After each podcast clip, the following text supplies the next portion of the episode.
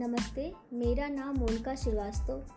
आज हम जिस कहानी को सुनने वाले हैं, उसका नाम है कहानी केलों की इसके लेखक हैं रोहिणी नीलकानी। इसको चित्रों से सजाया है एँगी और रुपेश ने, और इसको हिंदी में अनुवाद किया है मनीषा चौधरी ने। श्री सिंगेरी श्रीनिवास के खेतों में बढ़िया मीठे केले उगते थे। पर कोई भी उन्हें खाना नहीं चाहता था। इस मीठी कहानी को सुनकर हम पता लगाएँगे कि श्री सिंगेरी ने केलों का क्या किया। श्री सिंगेरी श्रीनिवास आज परेशान था। किसी को भी उसके खेत के मीठे केले नहीं चाहिए थे।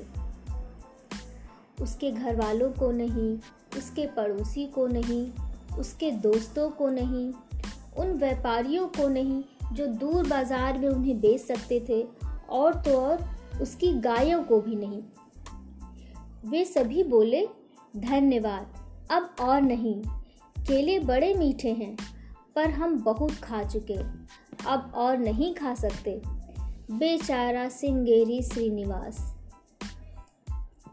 अब इस बढ़िया केले की फ़सल का वह क्या करे?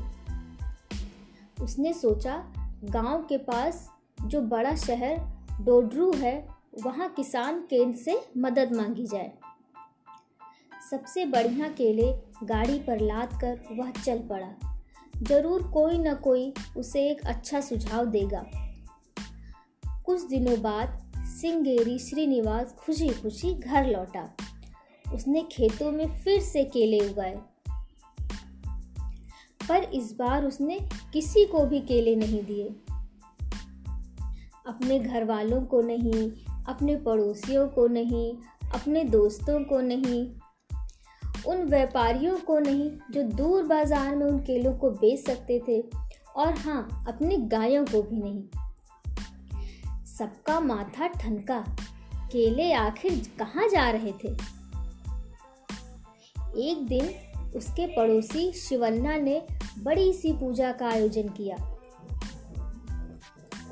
पंडित जी ने कहा कि भगवान को चढ़ाने के लिए 108 पके केले लेके आओ। शिवन्ना दौड़ा दौड़ा श्रृंगेरी श्रीनिवास के पास पहुँचा। पहले मना करने के लिए माफ़ी चाहता हूँ, पर अब मुझे 108 पके केले चाहिए, मेरी मदद करोगे? श्रृंगेरी श्रीनिवास ने जरा सोचा। वैसे तो मेरी फ़सल अब कट चुकी है, पर देखता हूँ शायद कुछ हो सके। तुम अपनी पूजा शुरू करो, मैं ज़रूर पहुँच जाऊँगा। पूजा शुरू हो गई। सभी गाँव वाले देखने आए। पंडित जी ने मंत्र पढ़े। जल्द ही वह समय आ गया जब भगवान को केले चढ़ाने के थे।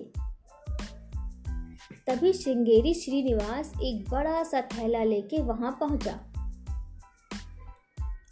थैले में से उसने सत्ताईस पैकेट निकालकर पवित्र अग्नि के पास रख दिए।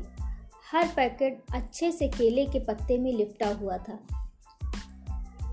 हर पैकेट पर लिखा था, उच्च कोटि केले का हलवा, S S farms. Shri Sringeri Shrivas ने एक पैकेट पंडित जी को दिया। हर एक पैकेट में चार केलों का गूदा है। तो ये रहे आपके 108 पके केले। कुल 27 पैकेट हैं। पंडित जी का मुँह खुला का खुला रह गया। बेचारे मंत्र बोलना भी भूल गए। सन्नाटे में एक बच्चे ने किलकारी मारी।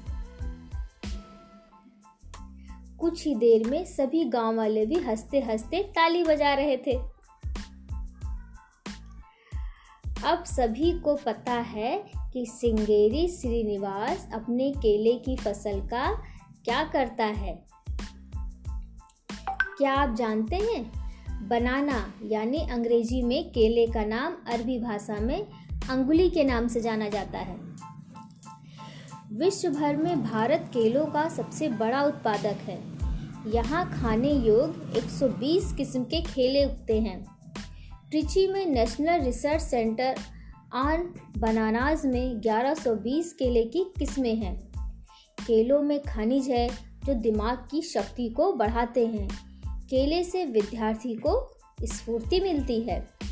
कई भारतीय मिठाइयाँ केलों से बनती हैं। केरल में केला, पायसम, कर्नाटक में केला रसायना, केले का हलवा, रवा, केला, गुड़ मिठाई। क्या आप और मिठाइयों के नाम जानते हैं? तो सोचिएगा। धन्यवाद।